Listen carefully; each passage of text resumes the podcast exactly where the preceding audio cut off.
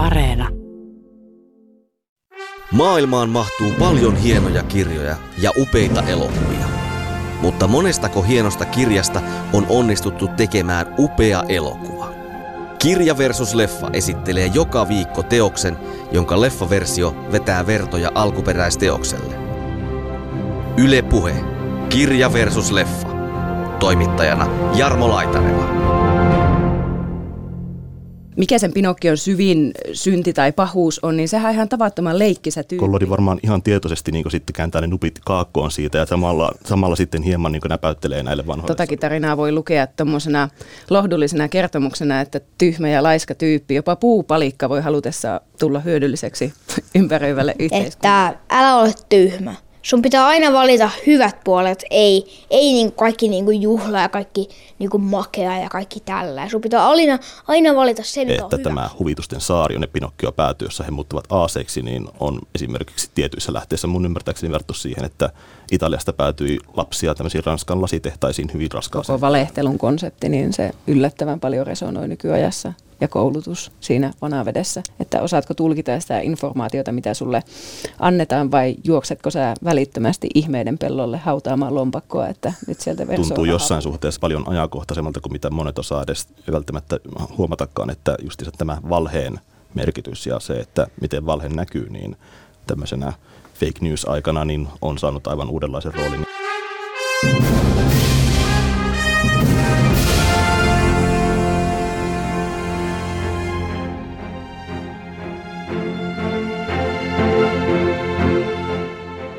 Carlo Collodin lehdessä jatkokertomuksena ilmestynyt Pinokkio julkaistiin yhtenä niteenä vuonna 1883.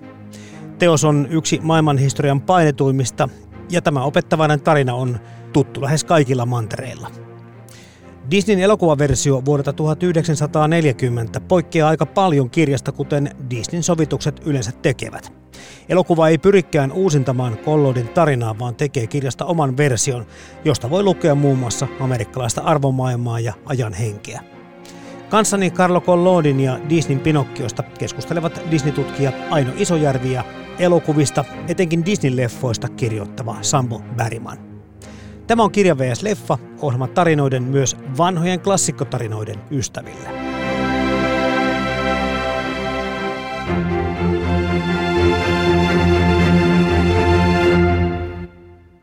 Pinokkio on meille kaikille tuttu hahmo. Tämä tarinahan kertoo tämmöistä puunukoista, joka haluaisi olla oikea lapsi.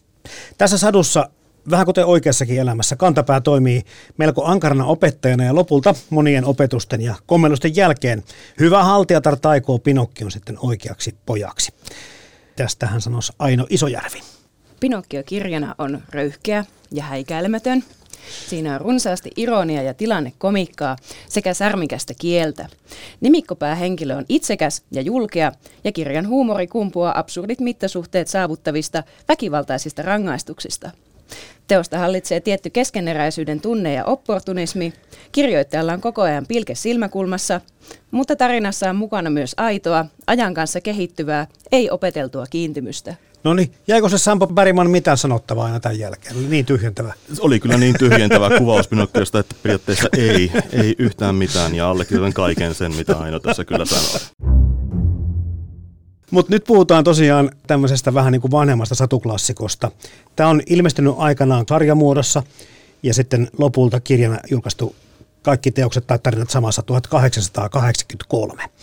Kun tässä nyt tätä lueskelin ja, ja totta kai muitakin tämmöisiä nykyaikaisempia satuja, kun tulee luettua, niin tässä ehkä huomaa myöskin tämän ajan kulumisen. Siinä on hyvin kiivas rytmi sä sanoit sen episodimaisen rakenteen, niin siinä tarinassahan, tai siis siinä kokooma teoksessahan, jokainen kappale tai tarina päättyy tiukkaan cliffhangeriin, ja jokaista uudesta seikkailusta versoo aina uusi ahdinko. Ja tämä on se juttu, minkä takia se tarina tuntuu vähän semmoiselta päättymättömältä ja viimeistelemättömältä.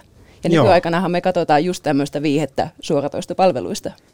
Joo, kyllähän Pinokkiossa on vähän se siellä taustalla, että sieltä löytyy semmoinen, miten mä sanoisin, hyvin vahva moraalistinen sanoma taustalta ja tämmöinen, että sitä oikein niin kuin pusketaan lapsen kalloon. Että ää, siinä niin näkyy musta sen Pinokkion tietty vanhakantaisuus ja mä en ihan tiedä, että miten se sitten niin resonoi tämmöisessä nykypäivän lapsissa tämmöinen sisältö. No se kuullaan tässä vähän tuonepana tässä ohjelmassa. etukäteen voin kertoa, että ei ihan täysin, mutta, mutta siitä sitten lisää myöhemmin. Mutta kuitenkin puhutaan erittäin menestyneestä ja erittäin laajalle levinneestä teoksesta. Tämä on kai sitten yksi niin kuin maailman historian eniten painetuista tai levinneistä kirjoista.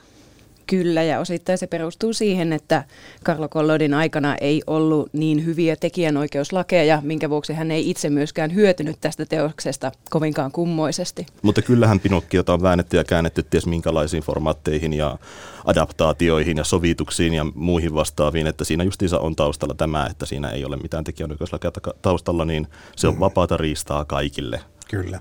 Ja tänään puhutaan tosiaan tuossa Disneyn elokuvasta enemmän vähän myöhemmin. Ja tästä on tosiaan, niin kuin sanotkin tuossa Sampo, tehty valtavasti elokuvia, animaatioita, teatteria, kuunnelmia. Joo, kyllä Pinokkion niin asema tämmöisenä kulttuuri-ikonisena hahmona niin kuin globaalisti on merkittävä. Että tuota, se levinnäisyys on vähän semmoinen, että se saattanut joihinkin maihin tulla hieman viiveellä, mutta mielenkiintoisesti niin esimerkiksi semmoisessa maissa kuten entinen Neuvostoliitto, niin siellä Pinokkio sitten muokkautui omaksi semmoiseksi hahmoksi, jonka nimi ei ollut edes Pinokkio, että niin he ottivat kuitenkin tämmöisen Pinokkion kaltaisen hahmon sieltä, eli kopioivat sen sieltä itselleen, mutta antavat sitten vain sille eri nimen, joka oli tämä Buratino. Mutta Pinokkio sitten myöhemmin tietenkin ilmestyi myös Neuvostoliitossa ja sitten sen jälkeen tuli siellä tunnetuksi myös tämmöisen alkuperäisenä Kollorin satuna. Tuosta moraalismista ehkä pitäisi muutama sana tähän myöskin puhua, että jotenkin se vähän sieltä niin kuin silmille hyppii tässä se teoksessa kuitenkin se onnistuu. Joo, kyllä mä näin sanoisin, koska musta tuntuu, että siellä taustalla näkyy tämä Kolloodin niin kuin hieman aiempi historia. Että hän on kuitenkin ollut sata- satiirikko, tehnyt satiirisia ö, tämmöisiä lehtitekstejä – varsinkin hyvin paljon poliittista satiria, niin sen huumorin, se huumori niin kuin siirtyy myös tämmöiseen lasten tarinaan. Ja siellä on paljon todella hauskoja niin semmoisia huomioita, jotka niin kuin sekä ilmenee tässä hyvin moraalistisessa painotuksessa, että myöskin tämmöisissä irtonaisissa pikkusissa tekstin pätkissä, jotka ne eivät välttämättä liity siihen laajempaan tarinaan mitenkään, mutta tämmöisiä hauskoja huomioita, jotka sitten varmaan monet aikalaiset ovat sieltä, aikalaisaikuiset ovat poimineet sitten sieltä ja saattaneet naureskella jopa niille. Kyllä, ja täytyy sijoittaa sitten tavallaan se koko moraalistinen satu vähän niin siihen historiaan, mistä se on syntynyt. Eli jos mietitään 1800-lukua, niin painettujen tekstien merkitys on korostunut ja kiinnostuttiin tämmöisestä kouluttautumisen mahdollistavasta luokkanoususta ja sitä kautta sitten lasten lukutaidosta. Ja tämän takia sitten alettiin pikkuhiljaa yhdistää niitä satuja lapsiin, koska satujen lopussa perinteisesti on ollut jonkinlainen opetus tai neuvo ja tuumattiin, että tämä olisi oiva keino kasvattaa lapsia. Ja sitten tästä sitten syntyy se uusi trendi, että tehdään ihan siis todella moralistisia satuja, joissa varoittelu viedään uudelle tasolle. Eli on ihan tämmöistä pelottelua ja hurjaan kuolemanuhkaan sekoittunutta väkivaltaa. Ja sitten kollodi taas, mitä kollodi tekee, niin se vetää tämän ihan lekkeriksi, että se on aivan niin suurta leikkiä. Että jos mietitään, että miksi se Pinokkio, mikä sen Pinokkion syvin synti tai pahuus on, niin sehän on ihan tavattoman leikkisä tyyppi. Ja sitten tuossa kirjassa niin sen jalat palaa karrelle ja sitten se hirtetään siitä hyvästä. Niin onhan se vähän ehkä ylimitotettua. Just tämä, että se kollodi vetää sen noin överiksi, niin se on tämän kirjan myöskin vahvuus. Joo, musta hän myös kyseenalaistaa tämmöistä sadun optimistista rakennetta, jossa kaikki päättyy hyvin, että se on alusta asti jotenkin todella nenäkäs hehe tarina sillä tavalla, että sehän alkaa sillä, että olipa kerran kuningas lapsilukijani huudahtavat tai jotain tällaista. Ja sitten Kollodi jatkaa, että ei, olipa kerran puupölkky. Joo, ja tässä on niinku hyvä myöskin ehkä niinku huomata se, ja mä en tiedä, kuinka paljon tällä on ollut vaikutusta taustalla, mutta Kollodihan käänsi ranskalaisia satuja italiaksi.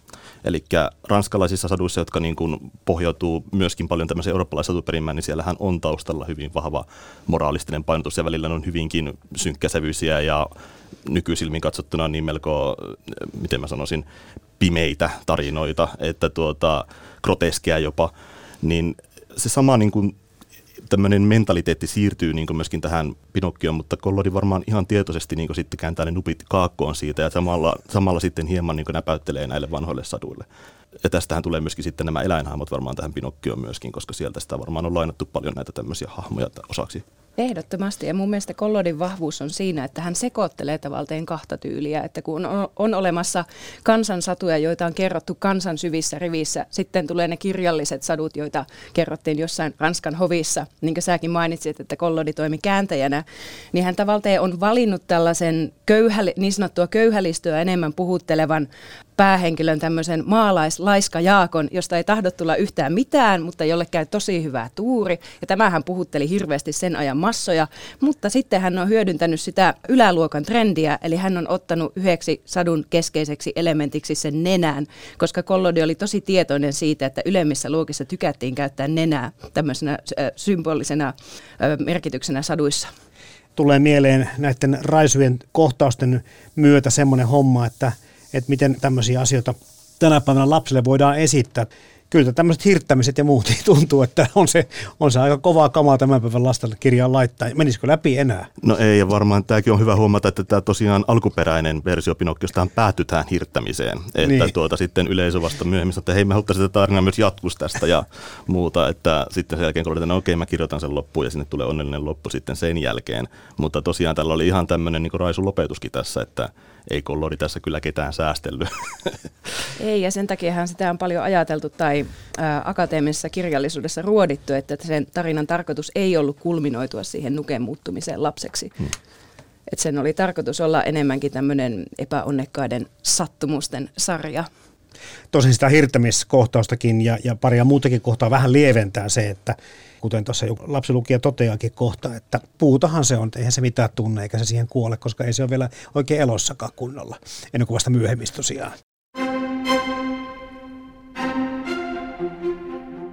Niin, kirjoitteko Kollodi kuitenkin tämän tiedättekö, niin kumminkin ensisijaisesti miettien niin kuin lapsiyleisöä? Mun käsitykseni mukaan tämä on kyllä kirjoitettu ihan puhtaasti lapsille, että tähän ilmestyi lasten lehdessä tämmöinen kuin Journale per i Bambini, eli lehti lapsille, sanomalehti lapsille. Ja se oli ensimmäisiä näitä tämmöisiä sanomalehtiä, jotka oli suunnattu nimenomaan lapsi lukijoille niin Italiassa tuona aikana. Ja Gollodi ei ollut mitenkään ensimmäistä kertaa tekemässä tämmöistä niin kuin lapsille suunnattua niin kuin tarinaa. Hän oli kirjoittanut aiemmin tämmöiset kirjat kuin Giannettino, Minut Solo, jotka hän itse on sanonut, että näiden tehtävä on niin kuin puhutella nuorta yleisöä ja hänellä oli aina tämmöinen kuitenkin, että hän halusi jotenkin vaikuttaa heihin. Että Gianni Ton kohdalla hän halusi, hän halusi niin kuin nuorelle yleisölle avata tätä Italian hienoutta ja tämmöistä, että, että minkälainen kansakunta tämä on ja minkälainen valtio tämä on. Ja täytyy ottaa nyt tässä tämä historiallinen huomio taustalla, että siellä on tosiaan ollut tämä yhdistynyt Italia, eli Italiahan siis tota, kasvoi tämmöiseksi kansakunnaksi tota, Kollorin aikana ja sitten haluttiin niin kuin, luoda tämmöistä kansallisidentiteettiä ja lastenkirjallisuus oli osa niin kuin tämmöisen kansallisidentiteetin luomisessa. Mm. Että kyllä tämä minun, minun tietääkseni on kyllä ihan täysin tuota, suunnattu lapsille, mutta en tiedä, että onko Ainolla jotakin erilaista tietoa tästä asiasta. Sitähän pohdittu tosi paljon. On nostettu esiin muun muassa se, että tuohon aikaan sadut ei ollut niin voimakkaasti eri, eriytyneet nimenomaan lasten viihdemuodoksi. Ja koska siinä tarinassa on niin paljon asioita, jotka puhuttelee vähän monenikäisiä, että sillä on hyvin laaja lukijakunta – mutta sitten taas, kun puhutaan tämmöistä klassikkoasemasta tai statuksesta, mikä Pinokkiollakin on, niin, niin hän käy vähän niinkin, että ihan sama kelle se on kirjoitettu, mutta sitten taas, jos se on hyvä teos, niin sitä vaan löytää. Eri mm. ihmiset ja eri väestöryhmät, sukupuolet ja iät, kaikki niin kun sieltä löytää niitä omia kiinnostuksen kohteitaan. Yhtäkkiä puhutteleekin paljon laajempia massoja. On ja sitähän on paljon tarkasteltu, että kuinka monimutkainen suhde Kollodilla on siihen kouluttautumiseen tai sivistyksen merkitykseen, että totakin tarinaa voi lukea tuommoisena lohdullisena kertomuksena, että tyhmä ja laiska tyyppi, jopa puupalikka voi halutessa tulla hyödylliseksi ympäröivälle yhteiskunnalle. Ja sitten toisaalta, jos yrittää istuttaa tämmöistä vähän negatiivisempaa lukutapaa, niin sittenhän se myös kertoo, että miten käy, kun antaa toiselle tilaisuuden, eli sorrutaan tämmöiseen superhedonismiin sitten. Mm. Mutta tuohon aikaan tällä koulutuksella on kanssa ollut varmasti iso merkitys. Tässähän Pinokkio koko teoksen yrittää mennä sinne kouluun, mutta aina vaan joku este tai mutka tai tyyppi tulee matkan varrelle ja houkuttelee muihin rientoihin, mutta siis tämä koulutuksen merkitys on kai ollut kuitenkin tässä varmaan tuossa kansallisvaltion luomisessakin ja, ja kaikessa muussa, mutta ehkä muutenkin tämmöisen niin kuin sivistyksen lukutaidon ymmärryksen kasvattaminen. Joo, kuten Aino sen tuossa aiemmin mainitsikin, niin tosiaan kyllä tämmöinen niin kuin lapsiin kohdistum, niin kuin lapsiin keskityttiin enemmän ja mietittiin, että miten heistä saadaan tämmöistä niin kuin kansakunnan jatkajia, niin se oli noussut semmoiseksi tärkeäksi elementiksi. Mm. Ei katupojat, ei tämmöiset kerjäläislapset ollut mitenkään niin kuin täysin vieraita Italiassa, niin kuin vielä aikaisempina vuosina. Että se oli aika hiljalleen tullut vasta semmoinen, että lapsia alettiin nähdä, että hei, että miten, miten näistä saataisiin niin tämmöinen, että heistä olisi niin kuin, heitä voitaisiin kouluttaa ja heistä tulisi niin kuin sillä tavalla, että he kasvavat osaksi yhteiskuntaa ja pääsevät jatkamaan tätä Italiaa. Että kyllähän tästä Pinokkiosta on paljon vedetty semmoisia vertauskuvia niin kuin tämän ajan, ton ajan Italian tämmöisiin tiettyihin hetkiin ja historiallisiin paikkoihin, joissa niin kuin on näkynyt se, että lapset on saattaneet joutua esimerkiksi työvoimaksi tai muuksi vastaavaksi. Joo. Että tämä huvitusten saari, jonne Pinokkio päätyy, jossa he muuttuvat aaseiksi, niin on esimerkiksi tietyissä lähteissä mun ymmärtääkseni verrattu siihen, että Italiasta päätyi lapsia tämmöisiin Ranskan lasitehtaisiin hyvin raskaaseen työhön että sitten tämä, että he tekevät töitä niin kuin aaseena sitten ja heiltä menee henki siinä niin, niin tuota, on, on nähty jossakin vaiheessa, että tässä on niin tämmöinen vahva vertauskuva nimenomaan tämmöisiin asioihin. Kollodihan ei missään nimessä ollut sokea sille, sille, mitä tapahtui sen ajan Italiassa, että oli paljon korruptiota. Ja tuon ajan köyhillä italialaispojilla, mitä Pinokkio edustaa ja mitä Kollodi itse edusti, niin oli varsin heikot mahdollisuudet edetä oikeasti elämässä mihinkään, että siihen vähän viitataan sillä, kuinka turhautunut hahmo Pinokkio on, kun se ei voi noin vain vaikuttaa asioihin. Ja mun mielestä siinä teoksessa, teoksessa hienosti kysytään sitä, että onko se sivistyminen sitten sivistymisen arvoista, koska me nähdään, että se Pinokkion maailma on tosi tekopyhä. Ja sitten se hiljalleen kuitenkin sopeutuu sellaiseen elämiseen muotoihin, jotka sitten mahdollistaa sen menestyksen siinä tekopyhässä maailmassa.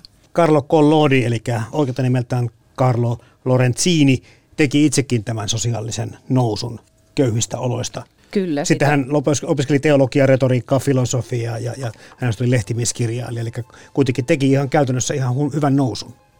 Kyllä, rikas sukulainen kustansi Aa. hänen opintonsa, eli hänelle sillä tavalla kävi tämmöinen hyvin satumainen nousu. Eli hyvä haltijatar saa sieltä kenties vähän taas ponnistusvoimaa. Kyllä, ja kun hän ensin opiskeli teologiaa, niin tuota, se ei oikein sellainen tuota, luostarielämä soveltunut sitten hänelle, niin sitten hän loikkasi sitten enemmän tänne politiikan ja kirjoittamisen puolelle, että oli ehkä itsekin vähän semmoinen leikkisämpi tyyppi.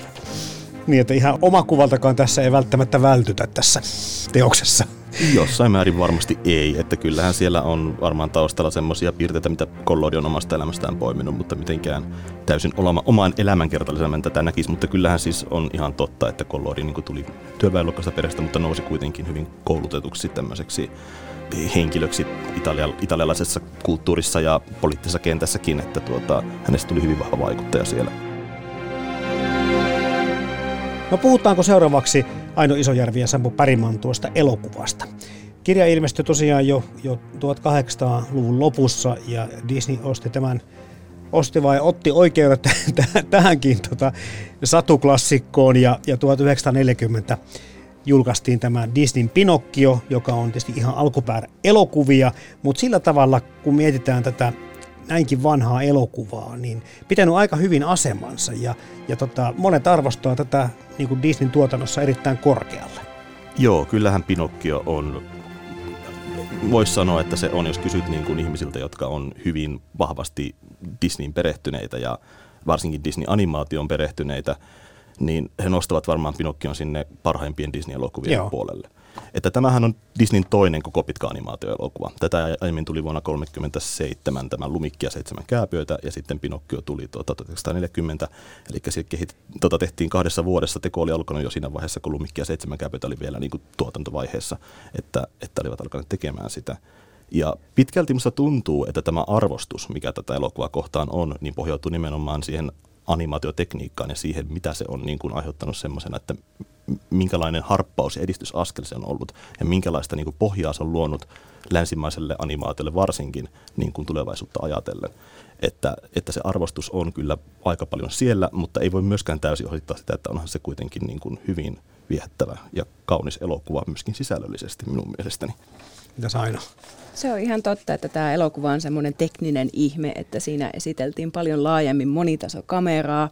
Sen elokuvan vesiefektejä tehtiin vuoden verran. Siinä on varsin ihmeellistä perspektiivityöskentelyä tai perspektiivianimointia, kun otetaan huomioon, että kaikki on tehty käsiin. Ää, jopa se puun jäykkyys materiaalina näkyy siinä animaatiossa, että se puu ei jousta, kun se Pinokkio kaatuilee ja näin poispäin. Sitten siinä on paljon tulen käsittelyä ja samuserkan hyppelyä ja mutta sehän ei ollut mikään katsojamenestys se elokuva. Et se oli ihan supersuuri pettymys koko yhtiölle, mutta täytyy muistaa, että toinen maailmansota oli syttynyt Euroopassa ja tuohon aikaan ulkomaiset kassahanat Euroopassa oli ihan uskomattoman tärkeä tulonlähde ja sitten kun ne taipu, niin sitten oltiin enemmän tai vähemmän pulassa, kun tehtiin tämmöisiä maailman kalleimpia animaatiotuotantoja. Ja semmoinen huomio tuli tuossa vielä mieleen niin kuin tuohon animaation liittyen, kun mä mietin suhteessa niin kuin esimerkiksi Lumikkia seitsemän kääpiön, niin se on elokuva, jossa on hyvin paljon tämmöistä, jos ajatellaan Lumikin hahmoa ja monia niitä ihmishahmoja siinä, niin ne on hyvin realistisen olosia, realistisen mm-hmm. näköisiä. Tässä elokuvassa ainoa tämmöinen realistisen näköinen hahmo, niin kuin puhutaan ihmisrealismista, niin on tämä sininen haltijatar että muut on enemmän tai vähemmän vähän tämmöisiä piirrosmaisia. Karikatyyriä, kyllä. kyllä. Ja se, aut, se, se sitten puolestaan mahdollistaa tämmöisen ää, piirrosmaisen niin kuin joustavuuden, elastisuuden, taipuvuuden, ja sillä voidaan leikitellä, joka on ollut hyvin tyypillistä Disney lyhytanimaatiossa aiempina vuosikymmenä. Että tämäkin on semmoista, mistä animaattorit varmaan niin kuin, ovat hyvin paljon innostuneet ja tykkäävät siitä Pinokkiosta sen takia, että tuota, se niin kuin on hyvin ilmaisuvoimainen tämän, tämmöisen, että miten se, mitä animaatiolla voidaan tehdä. Että siellä on kaikkea näitä, että kun häntä Pinokkio tapaa esimerkiksi tämän ketun ja kissan täällä, niin tämä kissa, kun on tämmöinen miiminen hahmo, niin hän käyttää paljon tämmöistä elekieltä ja sitten hän niin luikertelee siellä ympäriinsä ja yrittää lyödä nuijalla ja muuta vastaavaa. Niin tässä on paljon tämmöistä lyhytanimaation piirros slapstick-komiikkaa, joka niin kuin on viehättävää ja siinä, on, siinä niin kuin tota tämmöinen animaation ilmaisuvoimaisuus pääsee vahvasti oikeuksiinsa. Ja kun tässä on kerran sadusta kyse, pääsetäänpäs ääneen kokemusasiantuntija, kymmenenvuotias Joose, joka luki ja katsoi Pinokkion. No olihan se niinku ihan kiva ja vähän musta vähän outo, niinku, jos sitä nyt miettii. Miten nyt selittäis. Siinä kirjassa se oli niinku, se syntyi niinku puuna, että se oli niinku puupalikka. Se laitettiin päiväksi puuhun hirttonaruun joka oli musta vähän outoa, koska ne oli vähän tyhmiä, kun ei, ei, siis ei puuta voi hirttää. Ja sitten se joutui myös karhurautaan, se teki, sillä oli järkevä muuvi nimittäin, se teki ää, tota, diilin noiden pesukarhojen kanssa, kun se oli sen yksi talonmies korvasi sen Pinokkion sen koiralla, joka kuoli. Niin, niin sen piti vahtia, ettei pesukarhut hae kanoja niin sitten sit ne pesukarhut tuli ja kysyi Pinokkiolta, että tehdäänkö tiili, että jos me pöllitään nyt noista kanoja, että sä saat yhden ja me saadaan yhdet. Ja Pinokkio teki niin, ja sitten kun ne meni sinne ja alkoi huutaa, että omistaja, omistaja, täällä on pesukarhoja, ja ne on varastamassa kanoja. Ja sitten tuli, että hyvä poika Pinokkiolle, ja sitten se päästi sen vapaaksi, ja sitten pesukarhu tuli! No mitä se, tota, oot mieltä siitä, kun Pinokki oli aina menossa kouluun, mutta sitten tulikin tota, pari tyyppiä ja houkutteli sen vähän niin kuin muille teille? No, Pinokkialla mä en olisi kuitenkaan lähtenyt sinne, mä olisin kyllä mieluummin mennä kouluun, enkä, enkä olisi myynyt sitä aapista. Että mä olisin päässyt teatteriin. Mm-hmm. Eikö hommat kiinnosta? Ei mua. Mieluummin musta tulee piirtäjä kuin näyttelijä. Tai eläinlääkäri. Disneyn elokuva Pinokki. Se oli aika erilainen kuin toi kirja. Niin. Mua yksi asia vähän mietityttää aika paljonkin siinä elokuvassa. Nimittäin Pinokkio, sun puuta, ennen kuin sit siinä elokuvassa tuli oikea lapsi, niin se pystyy itkeä, vaikka se on puuta. Sillä tuli siis kyyneleitä silmistä, vaikka se on puuta. Et mä vaan niinku ihmettelen, että mitä? How is that possible? No tykkäsit sä leffasta enemmän kuin kirjasta? Joo, no siinä on sen tää parempi logiikka, kun Pinokkio ei ollut elossa heti. Se oli siis näytettiin, sitä, sitä ei näytetty, kun se veistettiin, mutta se näytettiin, että se oli valmis siellä Pousepän pajassa. Ja sitten se Puuseppä toivoi, että se sit tulisi joskus oikea poika. Ja sitten se näki tai, taivaalla tähdenlennyn. Ja sitten se toivoi sanoa, että mä toivon, että Pinokkiosta tulisi oikea poika. Ja sitten kun se meni nukkumaan sen kissan kanssa, niin siinä yönä haltijatar tuli ja teki Pinokkiosta elävän, mutta siitä tuli oikea poika. Ja se vaan sanoi sille, että jonakin päivänä se saa olla oikea poika. Ja sitten se elokuvan lopussa siitä tuli oikea poika. Mutta mistä se elokuva kertoo sun mielestä ja se kirja? No musta ne kertoo siitä, että älä ole tyhmä. sun pitää aina valita hyvät puolet, ei, ei niin kaikki niin kuin juhla ja kaikki niin kuin makea ja kaikki tällä. Sun pitää aina, aina valita se, mikä on hyväksi sulle. Eli periaatteessa leffa ja kirjan opetus on se, mitä myös äsken sanoin. Eli valitse mieluummin se, mistä sä et tykkää. Eli periaatteessa se, mikä on oikein sulle. Pystytkö mukaan itse valitsemaan aina tuolla tavalla? No joskus, joskus en. se on vähän myös outoa, että siinä tota, elokuvassa ja siinä kirjassa puulle kasvaa aasin korvat ja aasin häntä. Mä en ihmettele vaan, että miten puulle voi kasvaa aasin häntä ja aasin korvat. Ja siinä kirjassa se muuttui ihan kokonaan aasiksi. Mutta siinä elokuvassa se ei muuttunut muuten kuin vaan aasinkorvat ja sen häntä. Se niissä on myös eroa. Tiedätkö, miksi se muuttuu aasiksi? No sen takia, että se lähti semmoiseen huvituksen, huvituksien maahan, ja jos sä, jos sä menit sinne, niin sitten ne sai siellä tehdä ihan mitä tahansa. No mitä ne teki? Ne otti tupakkaa ja kaljaa, vaikka ne oli lapsia ja veti sitä. Ja sitten kun ne oli niin tyhmiä, niin niille kasvoi aasin korvat ja hänet, kun ne oli niin tyhmiä lapsia. Mitä sitten mietitte tuosta jännittävyydestä? Kun miettii, ketkä sitä katsoo, kun Disney Channelin tilataan perheeseen, niin onko se ihan, ihan pienimmille tälleen vähän tumman puhuvia sävyjä sisältävä seikkailu niin suunnattukaan?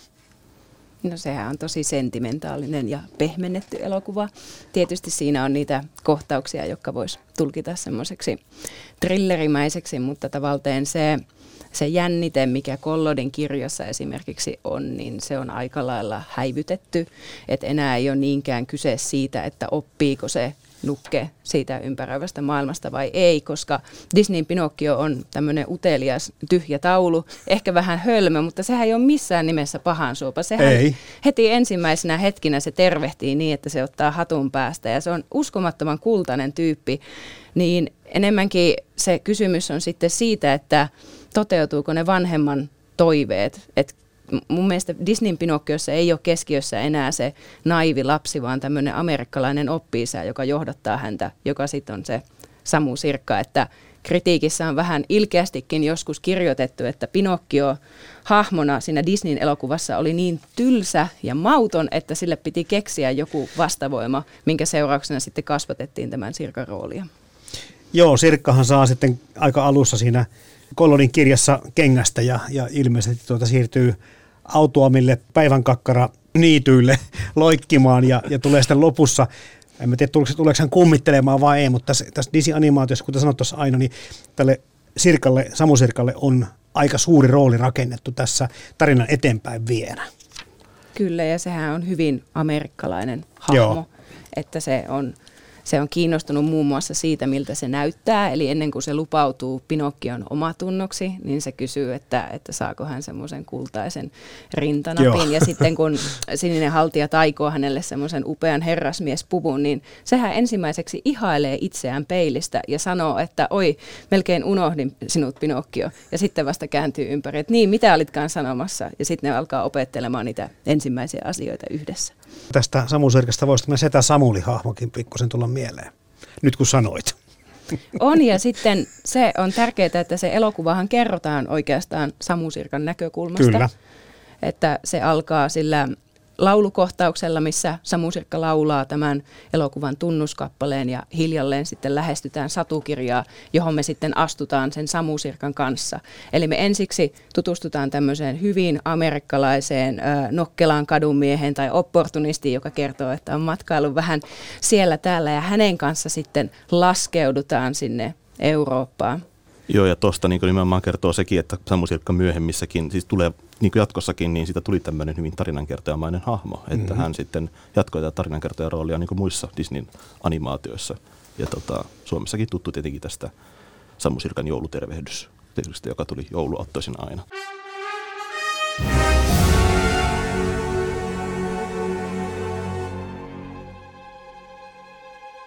Kanssani Carlo Collodin ja Disneyn Pinokkiosta keskustelevat Disney-tutkija Aino Isojärvi ja elokuvista, etenkin Disney-leffoista kirjoittava Sambo Bergman.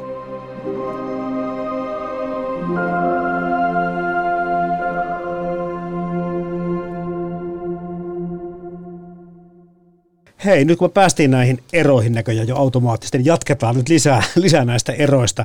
Ihan niin kuin merkittävä ero tuossa ihan alussa on jo se, että tässä kirjassa tämä Pinokkion aihio, eli puupalanen tai mikä tämä onkin tämä klapi, niin se on niin kuin valmiiksi elossa. Ja sitten siinä, kun häntä ruvetaan sitä puupalikkaa vuolemaan, niin hän sitten rupeaa reagoimaan sitten siihen kipuun, ja, ja, tai onko se sitten kipua tai mitä tahansa.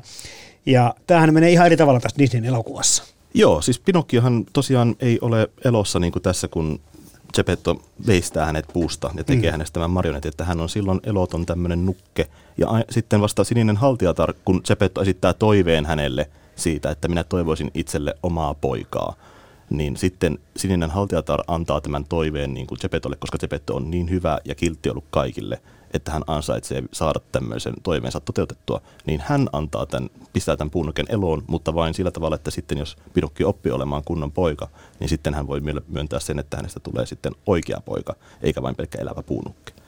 Ja iso ero on tässä nimenomaan tässä Gepeton roolissa myöskin, koska jotenkin siinä kirjassahan tuli semmoinen olo, että se Gepetto tai Gepetto ei paljon välittänytkään lapsista, ennen kuin sitä vasta loppua kohti. Ja tässä taas sitten Disney oli tuonut tämän mukaan vanhan pojan toiveen siitä, että pääsisi jossakin vaiheessa vielä isäksi ja vanhemmaksi. Joo, onhan se iso ero, että Kollodin kepetto on vihainen vanha äijän käppyrä, joka ryhtyy veistämään Pinokkioita, jotta voisi Nuken esiintymisistä tienaamillaan rahoilla herkutella, juoda viiniä ja matkustella. Ei hirveästi siis kiinnosta, että minkälainen tyyppi no se on muotoutumassa. Mutta siis Pinokkio tämmöisenä puupökkelönä, niin kuin se on siinä Kollodin tarinassa, niin sehän on valmiiksi elävä. Kyllä. Ja siinä jotenkin korostuu se, minkälainen materiaali puu on, eli orgaaninen, huokoinen, semmoinen, että siinä itsessään on jonkinlaista maagista voimaa ja jota Gepetto ei ihan täysin pysty hallitsemaan, koska Kollodin Pinokkiohan karkaa sitten samoin tein. Sitten tässä Disneyn Pinokkiossa se on jännä tosiaan, kun se on eloton siihen asti, kunnes se sininen haltija sen herättää eloon ja me nähdään aluksi, kuinka Gepetto leikkii marionetti Pinokkiolla, joka on eloton ja sitten apropos, kun taijat on tehty ja Pinokkio elää, niin Gepetto ottaa tällä kertaa Pinokkiota henkseleistä ja jatkaa sen liikkeen ohjaamista edelleen kuin se olisi marionetti. Eli tavallaan se Disneyn Pinokkion elävyys on lähtökohtaisesti hyvin toisenlaista, hyvin valvottua, hyvin ohjattua. No mitäs tämän haltijattaren rooli, kun puhutaan tässä, että tässä ei paljon niin naisia oikeastaan kuumassa katteuksessa naishahmoja esiinny.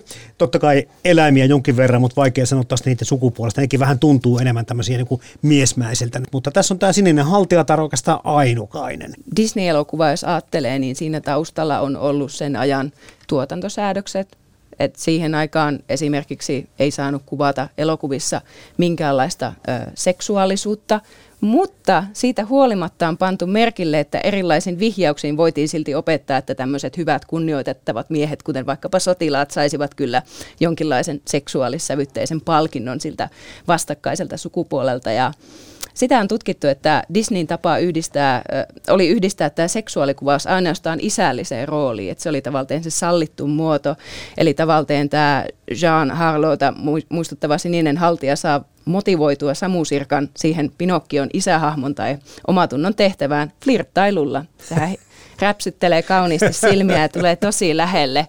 Ja sitten niin sen lisäksi toki, että Samusirkka saa ne mahtavat kuteet, niin tämä on yksi semmoinen iso tekijä.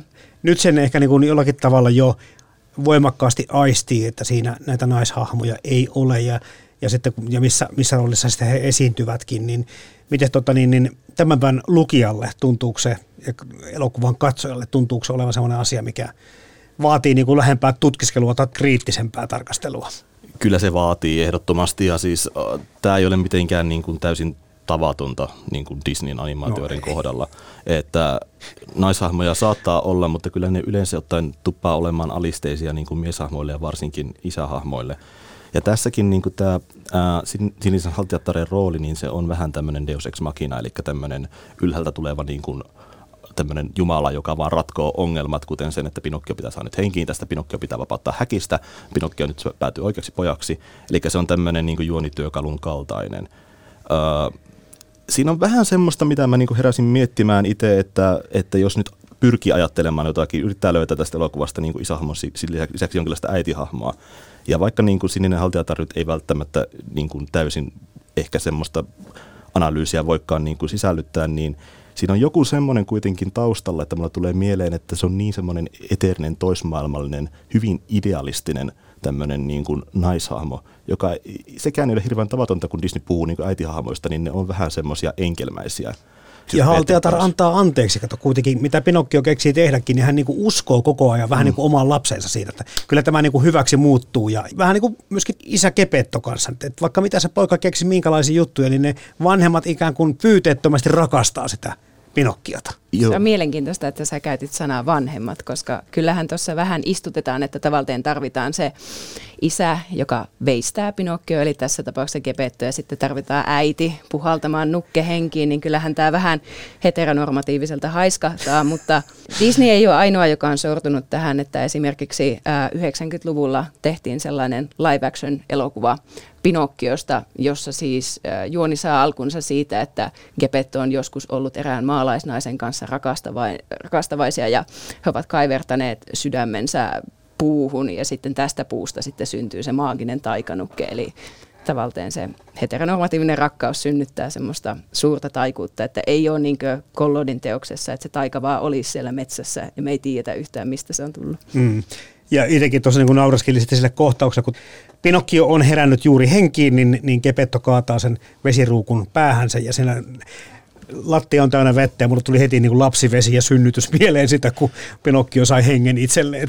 Ehkä nämä on jälkeenpäin omaa tulkintaa näistä, mutta sitä ei voinut olla ajattelematta sitä kokonaisuutta, sitä synnytystä ja Kyllä, ja tälleen niin suomalaisena tai pohjoismaalaisena niin väkisin pistää merkille se, että Gepettolla on hämmästyttävän valkoinen karvotus, valkoiset viikset, valkoinen tukka. Hänellä on punainen yömyssy. Hän ei ole enää mikä tahansa puuseppä, vaan tekee leluja. Katos, onko se joulupukki itse? Totta, kyllä. Vähän tulee tästä Pinokkion käytöksestä myöskin mieleen tällä tuota, tuosta länsinaapurista loistava hahmo Emeli jolla on niin samanlaista fiilistä sit siinä, että ei ole niin kuin ilkeä, mutta kun on vaan niin kuin aikaansaava ja, ja vähän ehkä ajattelematon ja sitten kaikkea tapahtuu. Se on kyllä yhtä tuon Kollodin Pinokkion kanssa, että vaikka tuossa kirjassa se Pinokkio selkeästi valitsee välillä todella väärin, Kyllä. niin se tekee sen ihan omasta tahdosta. Se ihan niin täysillä päättää, että nyt minä kokeilen tätä ja sitten hupsista heikkaa. Se olikin mm. huono juttu elokuvat ja kirjat monta kertaa poikkeaa tosi paljon toisia. Tässä, tässäkin Pinokkiossa me huomataan ihan samalla tavalla se kokonaisuus, että nämä on niin ihan eri teoksia, kertoo eri tarinan, mutta onko se ongelma? Musta tuntuu, että tässä toimii molemmat, toimii kirja hienosti ja toimii elokuva hienosti. Ovat tietysti elokuvasukua tällä kirjalla, mutta pitäisikö olla uskollisempi vai, vai onko tämä just hyvä?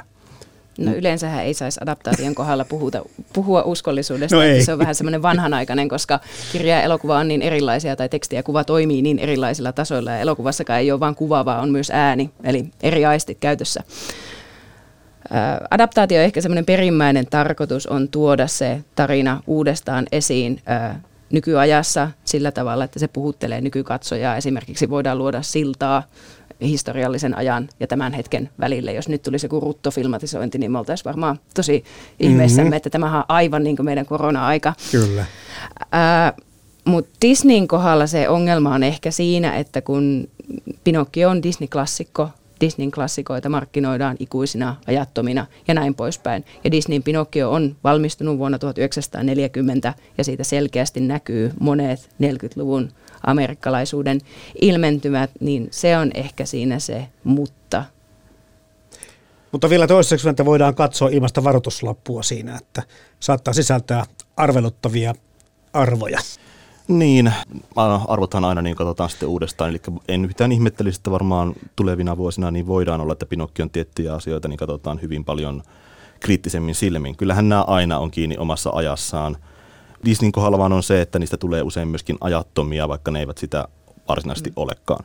Eli tuota, se, semmoinen tietty kriittisen, kriittinen pinta niin näihin aina täytyy olla ja on hyväkin olla, mutta tietenkään yksikään teos ei pääse sitä irti, että hän on syntynyt tietyssä ajassa ja tietyssä kulttuurissa ja ne heijastelee sen ajan tiettyjä arvoja ja sitä, että ketkä tekijät nyt siinä on ollut taustalla, niin heidän omia niin arvojaan myöskin. Nyt kun on puhuttu paljon noista eroista jo tässä, ehkä toi, mistä pitää vähän sivuttiin tuossa, miehen tarve tulla isäksi tai vanhemman pyyteetön rakkaus lastaan kohtaan. Sitten tämä, mitä kanssa puhuttiin alussa, tämmöinen kiusausten välttäminen, eli, eli nopean oikotien ymmärtäminen huonoksi. tai hyvä uskoisuus vs. viekkaus, voisi sanoa tällä tavalla, niin se on aika tärkeässä roolissa tässä myöskin tämmöinen. Ja jotenkin tämä taas sitten vahvasti tähän päivään tulee tämä koulutuksen, lukutaidon ja tämmöisen niin kuin ymmärtäminen. Joo, joo, ja siis kyllähän niin kuin on sanottu, että Pinokkio niin kuin tuntuu jossain suhteessa niin kuin hyvinkin paljon ajankohtaisemmalta kuin mitä monet osaa edes välttämättä huomatakaan, että just tämä valheen merkitys ja se, että miten valhe näkyy, niin tämmöisenä fake news-aikana niin on saanut aivan uudenlaisen roolin ja on mielenkiintoista nähdä, että kun Pinokkoista kuitenkin adaptaatiota tulee elokuvan muotoon niin kuin hyvin tota, nopealla tahdilla, niin tota, että miten sitten esimerkiksi nämä monet tulevat Pinokkio-elokuvat sitten ottavat tämän huomioon. No puhutaanko noista eläinhahmoista? Disneyhän käyttää eläinhahmoja aika paljon ja, ja tässäkin sitten on kettua kissaa, jotka, jotka nämä kaksi ensimmäistä tosiaan sitä houkuttelee Pinokkiota mukaansa ja vähän huonolle poluille, mutta sitten on tosiaan tämä Samu Sirkka, taas Sirkka kertojana ja isähahmona ja sitten on Aasia, Valasta, Koira ja muuta. Mitä sanotte näistä, näistä hahmoista tässä Pinokkiossa?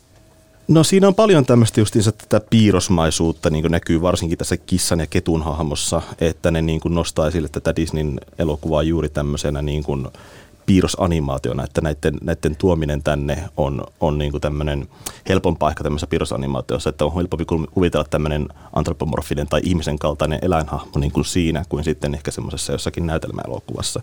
Että varsinkin, että sitten siellä on semmoisia, mikä niin kuin eroa, niin on esimerkiksi tämä valas, sehän on alkuperäisessä sadussa niin hai. Joo, että tuota, se on muutettu tässä sitten valaaksi. Ja siinä on mun mielestä mielenkiintoinen se, että miksi se on vaihtunut valaksi. Mä en tiedä tarkalleen, että onko tämä Pinok- Disney Pinokkio ensimmäinen kerta, kun se on vaihdettu valaksi, mutta onko taustalla jotakin tämmöistä. Se on totta kai niin kuin monet raamatun tarinat taustalla voi olla semmoisia, jotka vaikuttanut. Toinen, mikä tuli mieleen, on joku Moby Dick, että voisiko silläkin olla jotakin tämmöistä, että se on niin vahvasti amerikkalaisessa kulttuurissa kiinni tämmöinen, että sitten ajateltu, että se on helpompi tuoda sitten siihen ajatella semmoinen iso pelottava valassi, jonka nimi on Monstro tässä elokuvassa. Kyllä, sehän se selittää nimenomaan toi Moby Dick, mun, mun mielestä ainakin, tai mitä on itse, itse tutkinut, niin, niin tuota, se siellä kummittelee taustalla. Ja eläimistä tietenkin aasi on tosi mm. tärkeää, että siinä mun mielestä näkyy se Kollodin oma tausta niin kuin, ä, tutkijana, kirjoittajana, kääntäjänä ja näin poispäin. Eli totta kai siitä tulee ensimmäiseksi mieleen tämä Apuleuksen kultainen aasi ja sitten myös jollain tapaa Shakespearein kesäyön unelma,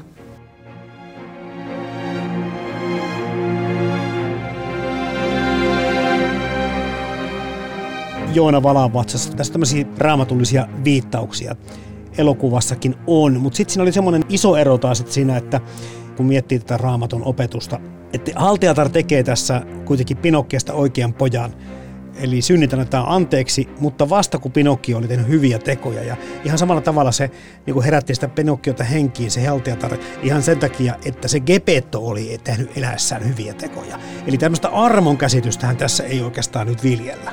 Joo, ei siis siinä suhteessa. Että tässä on niinku, tässä painottuu hyvin vahvasti se, että mikä on loppupeleissä se semmoinen asia, joka niin kuin oikeuttaa, että sinusta voi tulla oikea poika ja tällä tavalla niin kuin aito ihminen, eikä vaan pelkkä puupäänukke. Ja sehän on tämä Pinokki loppupeleissä uhrautuvaisuus. Hän pelastaa tämän isänsä tältä valaa vatsasta, mikä on tämä käänteen tekevä rooli tässä. Tapahtuu tämmöinen niin Pinokkion kuolema, että niin kuin Pinokkio tosiaan on niin kuin hukkunut siinä, siinä vaiheessa, kun he tulevat valaa vatsasta ja hän makaa tuota tässä pedillä, joka muistuttaa hyvin vahvasti lumikista, että siinä hän on niin kuolleena ja sitten tulee tämä haltija, eikä vain muuta hän oikeasti pahaksi, vaan ehkä herättää hänet tavallaan henkiin. Taas vähän tämä raamatullinen. Nimenomaan, mm, että niin kuin hyvin, hyvin vahvoja tämmöisiä sävyjä nousee täältä esille. Mutta, mutta tämmöinen äärimmäinen uhrautuvaisuus ei, ei todellakaan ole mitenkään niin tavatonta monissa Disney-elokuvissa, että niin kuin tämmöisen, tämmöinen, niin kuin, että mikä on se todellisen sankaruuden mitta, niin, niin tuota, se, se usein on muutakin kuin vain se, että tässä, ainakin tässä Disney-elokuvassa muutakin kuin vain se, että menet kouluun ja käyt siellä, että, että se, on, se on jotakin vielä syvempää ja suurempaa ja moraalista arvopohjiltaan niin kuin, tota, puhtaampaa ja jalompaa. Mun mm. mielestä se uhrautuvuus on jotain, mitä Pinokkio oppii suoraan Kepetolta, koska meillehän kerrotaan, että Kepetto on uhrannut koko elämänsä kyläläisten hyväksi ja on siksi Kyllä. kärsinyt, että hänestä ei ole tullut isää. Ja tämäkin on hauska, koska sitten siinä kirjassahan se on sillä tavalla, se, sillä Kepetolla on niin kyseenalainen maine, että kun Pinokkio karkaa siltä ja Kepetto lähtee perään, niin ne kyläläiset kuiskii, että voi hemmetti, että nytkö se pieksee tuon poika paraan, että kun se on niin kiivas tyyppi. Ja sittenhän Kepetto vie vankilaan siinä, että... Joo, ja tässä, tässä kohti Disney aina silottelee ne tuotoksensa ihan toisen näköiseksi, että sitten ilkeät tai pahat ei ole tota ihan yhtä ilkeitä, yhtä pahoja. Ja voi olla jopa päinvastaisia, kuten, kuten vaikka tämä Kepettokin, sehän muuttuu täysin sydämelliseksi vanhaksi patuksi siinä animaatiossa. Joo, siis niin kuin todella sydämelliseksi. Ja tässä niin kuin, tämä on todella mielenkiintoinen tämä Gepeto-hahmo muutenkin. Ja minkälainen isähahmo hän niin kuin on tässä? Niin hän on hyvin niin kuin semmoinen, että ei ajatella niin kuin tämmöistä auktoriteettista, tämmöistä vahvasti niin kuin ohjeistavaa ja komentavaa isähahmoa, vaan hyvin tämmöinen pehmeä, hyvin tämmöinen jopa niin kuin äidillisiä piirteitä omaava. Kyllä. Että tuota, ja se on jopa jossain määrin sanoisin, että poikkeuksellista suhteessa niin kuin Disney-animaatioihin siinä aikana muuten, niin verrataan vaikka johonkin Bambi, jossa isähahmo on hyvin etäinen. Siinä näkyy ne, ne ajan muutokset, että Bambihan on suorastaan sitten ihan sota-elokuva, jos sitä lähtee niin syvällisemmin katsomaan. Mutta Pinokkiossa mun mielestä, tai mitä mä omassakin tutkimuksessa jonkin verran ruotinut, näkyy se, että ää, sitä mukaan, kun ne jännitteet Euroopassa kiristyi, niin demokratiastahan tuli semmoinen amerikkalaisuuden symboli. Ja tämä koski myös sitä isyyttä, eli isähahmo ei saanut olla enää auktoritäärinen, vaan se piti olla nimenomaan amerikkalaisen demokraattinen tyyppi. Ja sitten tavallaan miten sitä, tätä uutta isyyttä tuotiin esiin siinä elokuvassa, niin pyrittiin korostamaan nimenomaan sitä uhrautuvuutta ja omistuneisuutta, että siellä sitten oli se toisenlainen maskuliinisuus. Ja tämmöinen tyyppihän Kepetto on ehdottomasti, että hän huolehtii todella hyvin ja ohjeistaa Pinokkiota. Että tuossa elokuvassa on viety ehkä vähän pidemmällekin joitain juttuja sillä tavalla, että kun Pinokkio herää henkiin, niin Gepetolla on esimerkiksi valmiina antaa hänelle se aapiskirja. Että on ollut se jossain nurkassa ilmeisesti. Toiveessa on koko ajan eletty. Niin, siis kyllä. Kepetosta tulee mieleen tässä Disney Kepetosta tämmöinen niin moderni pehmoisä. Siis joo, joo toi, niin toi kulttuurinen tausta, mitä aina sanoo, niin se kyllä selittää varmasti juuri todella paljon sitä, mutta siis tämähän on tämmöisiä, että, että asiat ilmenee niin kuin aina kulttuurissa tiettynä hetkenä ja saattaa olla, että sitten ne tuntuu hyvinkin läsnä olevilta niin kuin tuota, meidän nykyajassa. Että tuota, kyllähän tämmöinen isähahmo on monessa suhteessa hyvin tyypillinen jossakin 90-luvun ja 2000-luvun niin kuin amerikkalaisessa viihdemediassa. Että se on, se on jännä, miten niin kuin se ilmenee tuossa, koska se, miten omassa päässä ajattelee, niin kuvitellaan, että isät oli silloin semmoisia hyvin auktoriteettisia etäisiä Kyllä, hahmoja. Ja se oli äidin tehtävä olla semmoinen, niin kuin, joka sitten on tämmöinen pehmeä ja hoivaava. Ja nyt tämä äitiys on niin kuin, tavallaan tässä Chepetossa, joka on niin kuin, mielenkiintoista.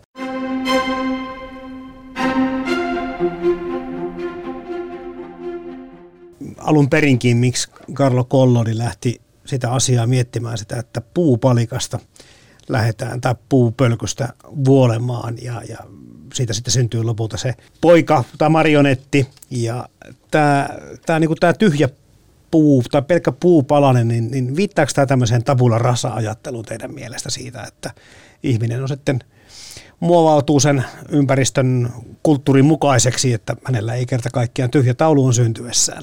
Kyllähän se siihen perinteeseen kauniisti istuu, että sehän oli sen ajan hittiajattelu, että tuo tabula rasa ehkä sieltä 1700-luvulta lähtöisin ja sitten kun 1800-luvulla tulee vielä tämä varoittelu mukaan, niin tuota, Pinokkiossa yhdistyy täydellisesti nämä molemmat.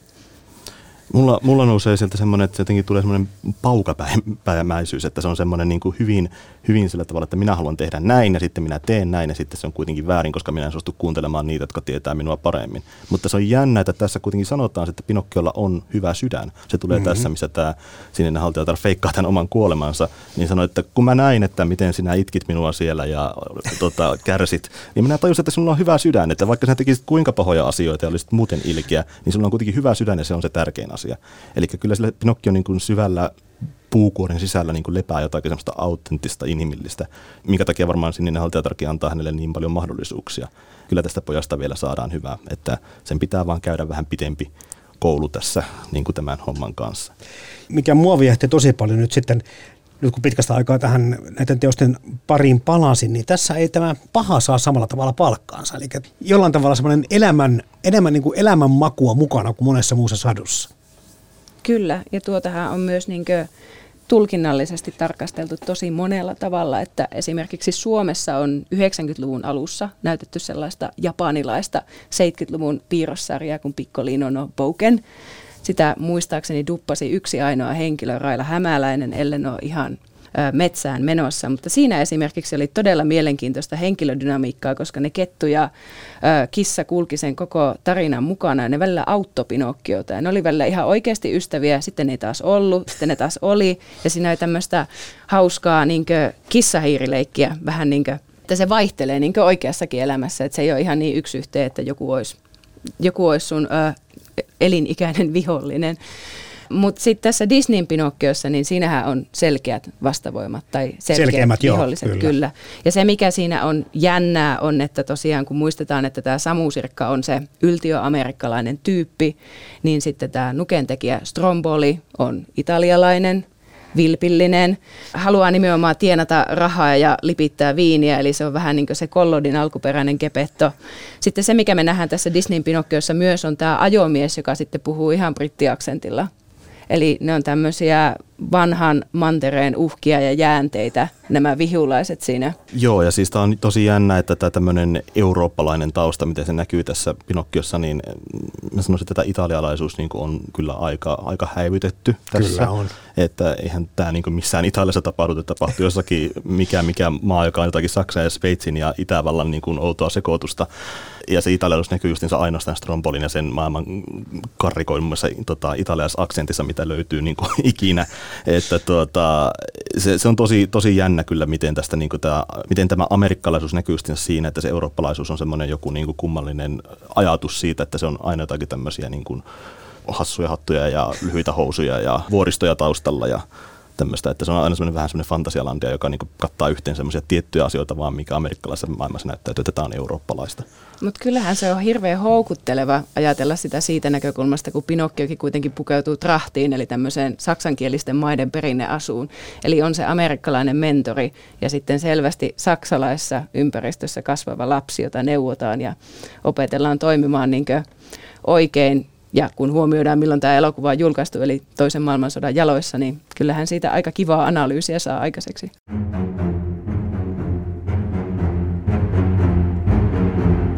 Olette sitten katsonut sitten minkä verran näitä muita filmatisointeja tai perehtynyt tähän Pinokkio-traditioon niin paljon, että nämä muut elokuvat olisivat teille tuttuja? No mä haluan ehdottomasti mainita sen villeimmän, eli Suomessakin ainakin VHS julkaistun äh, vuoden 72 italialaisen animaation Un burattino di nome Pinocchio. Ja tämän tausta on se, että sillä oli tosi kova kansallinen paine säilyttää sen tarinan joku tämmöinen mystinen alkuperäishenki. Ja senpä vuoksi siinä käsitellään joka ikinen sen kirjan tarinan kaari. Yhtäkään jätetä pois, osaan ainoastaan vaan viitataan, mutta ne kaikki on siinä ja se lopputulos on ilkikurinen ja aika moniulotteinen, että siinä esimerkiksi on sellaisia kohtauksia, missä Pinokkio laahautuu lattia pitkin palaneiden jalkojen varassa, murhaajat ajaa sitä takaa, hänet hirtetään ja sitten kun Pinokkio ei ole lääkettää, niin tulee ne kuolon kantajat noutamaan häntä ja sitten siinä näytetään myös Pinokkio itkemässä sen kuolemansa feikanneen keijun haudalla ja mä muistan itse katsoneeni tätä lapsena enemmän tai vähemmän suu auki hämmästyksestä. Ei se ollut mun mielestä pelottava, mutta, mutta aika mielenkiintoinen. Joo, siis tämähän on animaatiopiireissä tämmöinen, miten mä sanoisin, hieman tämmöinen niin kuin kuutti helmi, että tuota, tätä, on, tätä on jossakin määrin arvostettu ja Italiassa varsinkin mun ymmärtääkseni tällä on aika, aika niin kuin tota, suuri maine, että sitä on, tätä, mä en muista hänen, kuka tämän, tämä, tämä elokuvan ohjaaja oli, mutta hänestä on puhuttu vähän niin kuin Italian Walt Disneynä. Tässä mun ymmärtääkseni konsultoitiin niin Collodin sukulaisia siitä, että mitä voidaan jättää pois ja sieltä on jätetty hyvin, hyvin vähän pois, että siellä on jotakin muutamia yksittäisiä kohtauksia, mutta tuota, melkein muuten kaikki on sisällytetty sinne ja näin aikuisena, kun sen katsoin, niin aika, aika raskasta, että tuota, kun ohitetaan sitten monia kohtia, jotka niin kuin, että no ei näitä jaksa animoida, niin sitten tulee semmoinen niin satukirjan kuva, joka että no niin, ja nyt tapahtuu tämä, ja nyt tulee toi käärme, jolla palaa toi tuossa, ja toi tulee tämän jälkeen ja näin. Ja se, se hieman niin kuin huomaa sen, että, että ehkä se episodimaisuus ei aina ole välttämättä niin, kuin niin hyvä idea, vaikka halutaankin olla kuinka autenttisia tälle alkuperäisteokselle, niin, niin kyllä siinä ehkä niin kuin on syynsä, että miksi niin kuin jotakin vätetään myöskin pois sieltä.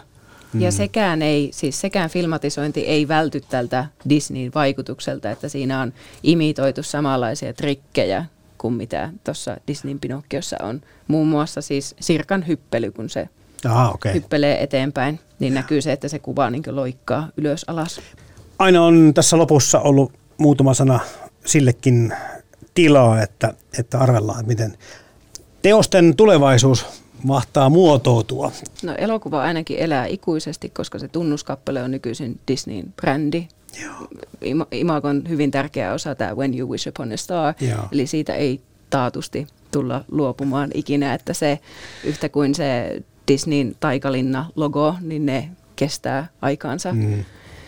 Mutta kirjan suhteen, totta kai klassikkokirjoillakin on se oma elämänsä, mutta että ehkä mielenkiintoista tässä on nähdä just se, että millä tavalla se taipuu adaptaatioksi vielä vai taipuuko ollenkaan, että sitäkin on puhuttu, että jotkut hahmot on vaan sellaisia, että ne on vähän kiusallisiakin sovittaa niin kuin live actionia ja tämä on ehkä enemmän tämmöistä psykoanalyysijuttua, mutta että Freudhan muun muassa on kirjoittanut siitä, kuinka häiritsevää meistä olisi, jos nukeet heräisi eloon, koska sitten jollain Toy Storyn Woodillakin pitäisi esimerkiksi olla jotain tekijöitä, jotka implikoisivat hänen sukupuoltaan miehenä ja kaikkea tällaista, mitä me ei haluttaisi sitten nähdä. Eli se nukke on hyvin mm. vaikea hahmo sovittaa live action elokuvaa. Disneyn animaatioelokuva, joka on näin klassikkostatuksessa, niin Disney pitää sen mainetta hengissä. Eihän se sieltä tule katoamaan mihinkään ja musta tuntuu, että Disney tiedostaa tämän historiansa niin vahvasti, että nyt kun on suunnitteilla tämä Disneyn tämmöinen jonkinlainen Pinocchio remake, mä veikkaan, että hyvin paljon samoja elementtejä myöskin siirtyy sinne, joskin tietenkin hieman nykypäivään sovitettuna, mutta periaatteessa se, että Jepetoksi on jo kästetty Tom Hanks, joka on tämmöinen isähahmojen isähahmo niin kuin hollywoodilaisessa kulttuurissa, niin kertoo hyvin paljon siitä, että eipä ole hirveän kauaksi omenapuusta pudonnut. Mm, kyllä, ja se mitä sanoit aikaisemmin, että niin koko valehtelun konsepti, niin se yllättävän paljon resonoi nykyajassa ja koulutus siinä vanavedessä. Kyllä. Että osaatko tulkita sitä informaatiota, mitä sulle annetaan, vai juoksetko sä välittömästi ihmeiden pellolle hautaamaan lompakkoa, että nyt sieltä versoo rahapuu hetken kuluttua. Maailmaan mahtuu paljon hienoja kirjoja ja upeita elokuvia. Mutta monestako hienosta kirjasta on onnistuttu tekemään upea elokuva? Kirja versus leffa esittelee joka viikko teoksen, jonka leffaversio vetää vertoja alkuperäisteokselle. Yle Puhe. Kirja versus leffa. Toimittajana Jarmo Laitaneva.